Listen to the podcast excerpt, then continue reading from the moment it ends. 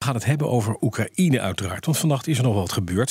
Het is onrustig in Belgorod. Dat is een stadje dat ligt net over de grens heen uh, met Oekraïne. We gaan erover praten in de Oekraïne-update met buitenlandcommentator Bernard Hammelburg.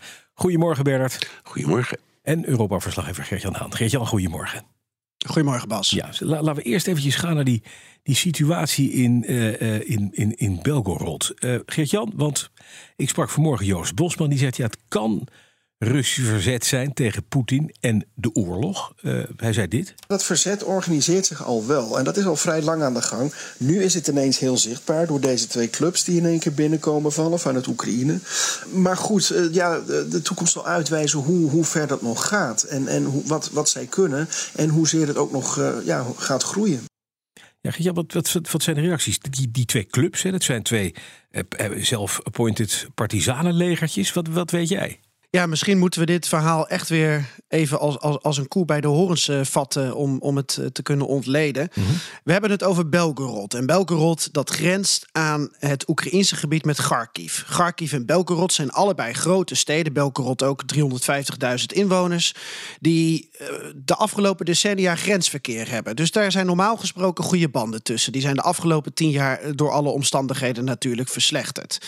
Wat er nu gebeurt, dat gebeurt vooral in de regio Belgorod in uh, het grensgebied. De stad Belgorod, uh, daar is het onrustig. Daar is vannacht wel een FSB-kantoor, geloof ik, opgeblazen. Mm -hmm. Maar um, wat we gisteren hebben gezien, al die filmpjes van bezettingen en dergelijke ja, ja. door die vrijheidslegers, dat zie je met name in grensdorpjes. Ja. Mm -hmm. Nou, waar komen die vrijheidslegers nou vandaan? Komen die helemaal uit de lucht vallen? Dat niet. Vorig jaar uh, uh, hebben we ook al een paar keer van ze gehoord in een aantal uh, sabotageacties, ook begin dit jaar.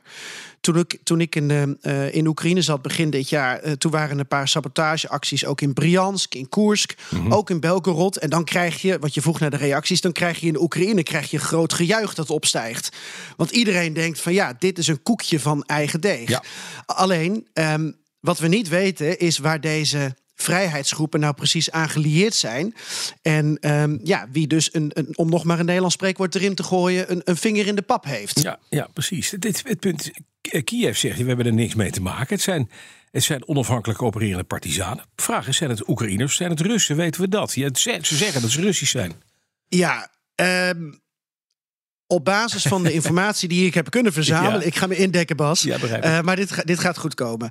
Um, uh, het zijn uh, clubs die afgelopen jaar zeker in Oekraïne actief zijn geweest. -huh. die in allerlei onderdelen van deze oorlog een een rol hebben. Uh, ze hebben ook uh, vorig jaar, dat noemden ze zelf, een soort Irpin-declaratie getekend. Irpin is die voorstad van Kiev, die ja. bezet is geweest aan het begin van de oorlog. En daar hebben al die vrijheidsclubjes gezegd: Nou, we gaan de krachten op een bepaalde manier verenigen. Er wordt aangenomen dat deze uh, clubjes, als je ze samenvoegt, dat ze een soort zijtak zijn van een vreemdelingenlegioen van Oekraïne. Een buitenlands uh, uh, ja, legioen dat, dat een soort van zelfstandig opereert. En daarbinnen zouden deze lui dan ook weer zelfstandig opereren. Mm -hmm. En wat je dus ook hoort aan de reactie vanuit Kiev, is dat, dat er wordt gezegd: we zijn hier niet direct bij betrokken. We weten hier niet direct iets van. Oftewel, er zijn wel lijntjes. Alleen ja, ja. Uh, misschien hebben ze de vrije hand om te doen en laten wat ze willen, om te stoken wat ze willen. En dat komt Kiev natuurlijk goed uit. Ja, nou, er zegt een woordvoerder, meneer Peskov van het Kremlin, die zegt: dit is afleidingsmanoeuvre om de aandacht van Bachmoed weg te krijgen. Dat legde ik ook voor aan Joost Bosman, die zei dit. Kan ook de aandacht afleiden zijn van de komende counteraanval. Uh, de tegenaanval die al maandenlang verwacht wordt van de Oekraïnse kant. Misschien heeft het daar ook wel mee te maken. We zijn hier nu aan het vechten. Laten die Russen daar uh, de aandacht afleiden. En intussen gaat er uh, ergens anders een, een aanval beginnen. Ja, Bernard, in dit spel zijn alle, alle opties open hè, wat dat betreft. Maar uh, het Kremlin maakte zich zorgen om zo'n aanvalletje van partisanen uh, legertjes in. Uh, ook al is het om de, om, de, om de aandacht af te leiden van Bakhmut. Nou, ik, ik, ik betwijfel of het, of het Kremlin nu erg zenuwachtig wordt. Ja, precies. Um, het is een beetje ingewikkeld om na te gaan wie het zijn. Wat je net met Geert-Jan ook uitvoerig besprak. Ja. De Britten die komen net met hun dagelijkse update. Die houden het inderdaad op partisanen. Ja. Um, er gaan ook verhalen, maar die komen dan weer uit de Oekraïnse kant. Dat het eigenlijk uh, een soort van neonazistische eh, eh, knokploegen zijn. Een beetje zoals die Azov-groep aan het begin van de oorlog. Ja, precies, in Mariupol. Ja, precies. En ehm, kijk, het, het, het strategisch betekent het niet zoveel. Eh, dat het afleidt, dat is zeker. Mhm. daar, daar heeft Joost ook gelijk in. Ehm, alleen, eh, als je kijkt naar waar de Russen mee bezig zijn... die zijn bezig met het op- opbouwen van een echt redelijk magistrale verdedigingslijn... helemaal langs die grens. Mhm. Dus als daar af en toe... ehm, de speldenprikken in worden gegeven, dan is dat vervelend.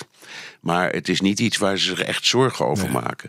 Eh, de, de, de retoriek is wel interessant, omdat de Russen zeggen: ja, eh, dit maakt gewoon onderdeel uit van. eh, de, de Oekraïnse, ik zou maar zeggen, krijgsmacht in totaal. En Oekraïne de- heeft een beetje de houding van wie, wie, wie zijn dit ook weer? Oh ja, nee, daar hebben we eigenlijk niks mee te maken. maken, nee. nee. Dus dat is een beetje het spel. Ja, wat, wat Ja. Joost net ook zei, hè, heeft dit enige impact op een, een eventueel Oekraïns offensief? Dat is ook de vraag. Hè? Nee, dat geloof ik niet. Niet, ja. Ehm, nee, het, kijk, de, de vraag, niemand is weet, we hebben het steeds maar over, het- over dat offensief, niemand weet precies eh, hoe je het moet definiëren, hè, hoe het eruit gaat zien, wat het wordt. Mhm. Ehm, aan- er wordt dus, het is een hele modellen nu gepubliceerd, die, die vind je overal online ook, over eh, de vier of vijf plekken waar zo'n aanval zou kunnen beginnen. Hoogstwaarschijnlijk zou die eerst beginnen op de Krim en zich dan eh, uit- uitspreiden over een aantal andere eh, punten. Mhm. Maar wa- wa- waar iedereen op let is die enorme opbouw van de Russische krijgsmacht Ja. langs het front, de aanleg van al die nieuwe eh, eh, Antitankwallen en dat soort dingen. Antitankwallen Ja, ja, precies. en loopgraven. Ja. En ga ze maar door. Dus de- ze, ze, ze bereiden zich daarop voor. Mhm. Ik denk eerlijk gezegd ook niet precies dat, dat zij precies weten waar het nu begint. En dat is ook onderdeel van eh, de- hoe een offensief werkt. Hè. We gebruiken steeds het voorbeeld van Normandië in 1944. Mhm. Hè, dat was wat je noemt een ouderwetse offensief. Toen kwamen er dus duizenden soldaten aan eh, de- van schepen het land op richting Duitsland. Maar dat was voorafgegaan door allerlei bombardementen uit de lucht. Mhm. Het was voorafgegaan door een enorme misleidingsmanoeuvre... waardoor de Duitsers dachten dat het in Calais zou gebeuren... Ja, ja, precies. en niet door Normandië. Dus ja, dat soort technieken zullen ze hier ongetwijfeld ook gebruiken. Ja. Mag ik nog één kort eh, ding toevoegen over wat er in, eh, in Belgorod gebeurt? Want ik maak me grote zorgen over dat BNR hier nu bij betrokken is geraakt. Ehm, Want de Oekraïners die melken dit helemaal uit met al hun eh, PR-filmpjes en social media gebruik. Jullie weten misschien wel dat toen. ehm, een deel van Donetsk werd bezet of van Lugansk. Toen werden dat DNR en LNR. eh, Luhansk Volksrepubliek en Donetsk Ja. Volksrepubliek. Je voelt hem aankomen. Ja, ik voel maar komen. Ik kreeg dus van vrienden allerlei posters door. Make BNR great again. Belgorodskaya Narodnaya Respublika. Wij zijn dus bij de oorlog betrokken geraakt. Eh, ik kreeg ook al de vraag van eh, andere journalisten... of wij nu eh, in onze statuut iets hebben staan... over of wij een eigen land mogen bezitten. Er is ook al een volkslied van BNR opgetuigd. Kortom, eh, op social media maken de Oekraïners er handig gebruik van. En ehm, nou ja, bij deze heb ik doorgegeven dat zij staan te juichen... en BNR een warm hart toedragen. Al gaat het om een andere BNR. Zeker. En wij ontkennen verder alles. Nou, even naar iets anders. Want eh, Bernard, zes Afrikaanse landen hebben zich nu gemeld met het oog op vredesbesprekingen tussen Rusland en Oekraïne. En die willen dat Oekraïne het begin van vredesbesprekingen met Russen accepteert. Ook al zijn die Russische troepen nog steeds op Oekraïns grondgebied. Zegt een Ja. woordvoerder van Ramaphosa, hè, de Zuid-Afrikaanse president. Ja, ja dat, nou, laten, we, laten we vooropstellen dat het ontzettend sympathiek is dat ook vanuit Afrika dat zich toch redelijk stil heeft gehouden. Mhm. Ja, zeker. Of eigenlijk meer pro-Russisch is geweest in de, de afgelopen periode. Ook geluiden komen van landen die zeggen: "K- kunnen wij niet iets betekenen? Mhm. Ehm, het, het feit dat ze eh, zelf zeggen dat de Russen zich niet hoeven terug te trekken voordat er onderhandelingen komen, maakt dat eh, de conversatie al meteen weer eindigt. Ja.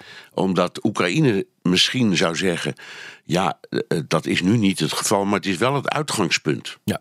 Als dat niet het uitgangspunt is, ja, dan hoeven we er helemaal niet over te gaan praten. Dus sympathiek ehm, en interessant dat dat vanuit Afrika gebeurt. Maar ik denk niet dat iemand het serieus neemt. Nee, en ja, we horen die, die stemmen wel vaker opgaan, hè, ook uit andere landen.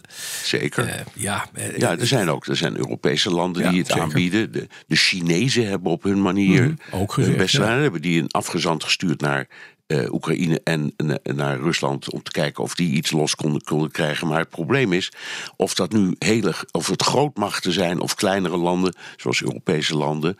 Uh, het, het, het probleem is en blijft dat uh, geen van beide partijen wil bewegen. Dus de Russen zeggen er valt niet te praten als er niet wordt uitgegaan van uiteindelijke erkenning van de Russische aanspraak op Oost-Oekraïne en de Krim. Als dat niet van tevoren al vaststaat, gaan we niet praten.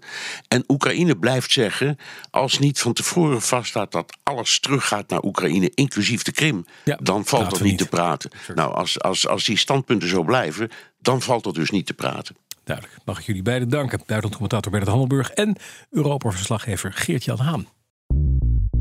Bij BNR ben je altijd als eerste op de hoogte van het laatste nieuws. Luister dagelijks live via internet. Jelle Maasbach. Wesley Weert. We zijn er voor je met het leukste, opvallendste, maar natuurlijk ook het belangrijkste nieuws. Tijdens de presentatie van die halfjaarcijfers toen die beurskoers in elkaar kukkelde. BNR Beurs. Voor de slimme belegger. Blijf scherp en mis niets.